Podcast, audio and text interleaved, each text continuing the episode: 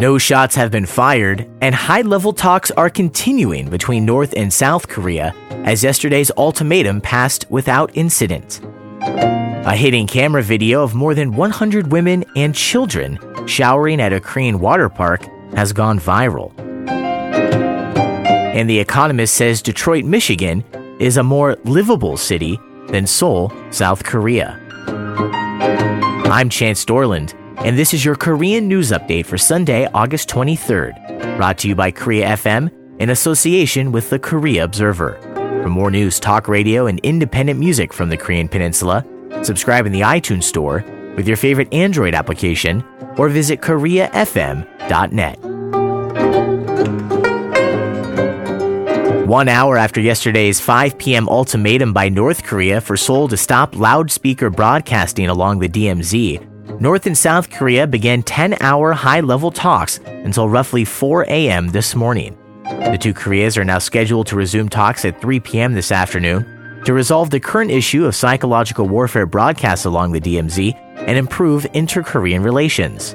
Thursday, North Korea threatened a strong military action in retaliation for the broadcast that began two weeks ago after a landmine explosion severed the legs of two South Korean soldiers, an event the South claims to have been perpetrated by North Korea.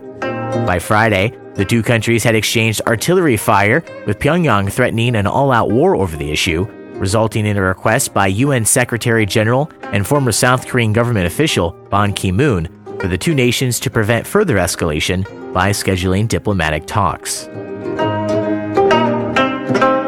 A hidden camera video of more than 100 women and children showering at Korean water park Caribbean Bay has gone viral, but a photo of the woman who reportedly shot the video has also surfaced. The Korea Times reports fears in South Korea over hidden camera photos and video have increased after the 10 minute footage was released earlier this week on a US based website, though the video appears to have been recorded last year. Police say, in addition to unclothed adult women and underage children, an ethnically Asian woman in her 20s can also be seen recording the footage in a bathroom mirror. Anyone found guilty of taking or distributing hidden camera photos or videos in South Korea faces up to five years in prison, but offenders typically receive fines of up to 8,500 US dollars. And the Economist Intelligence Unit says Detroit, Michigan is a more livable city than Seoul, South Korea. Melbourne came in number one for the world's most livable cities 2015 index, with four Australian and three Canadian cities making the top 10.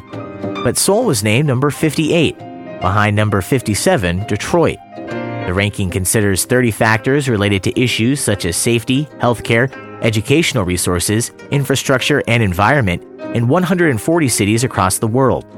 This year's data also showed average livability across all cities has fallen by 1% since 2010 due to a 2.2% fall in overall stability and safety. The Economist says the world's most livable areas tend to be mid sized cities and wealthier countries with a relatively low population density. And this afternoon, we'll see some sun with some clouds coming in throughout the afternoon with a high of 31 degrees. Then tonight, a low down to 21. And for tomorrow, increasing clouds with a slight chance of rain with a high of 29.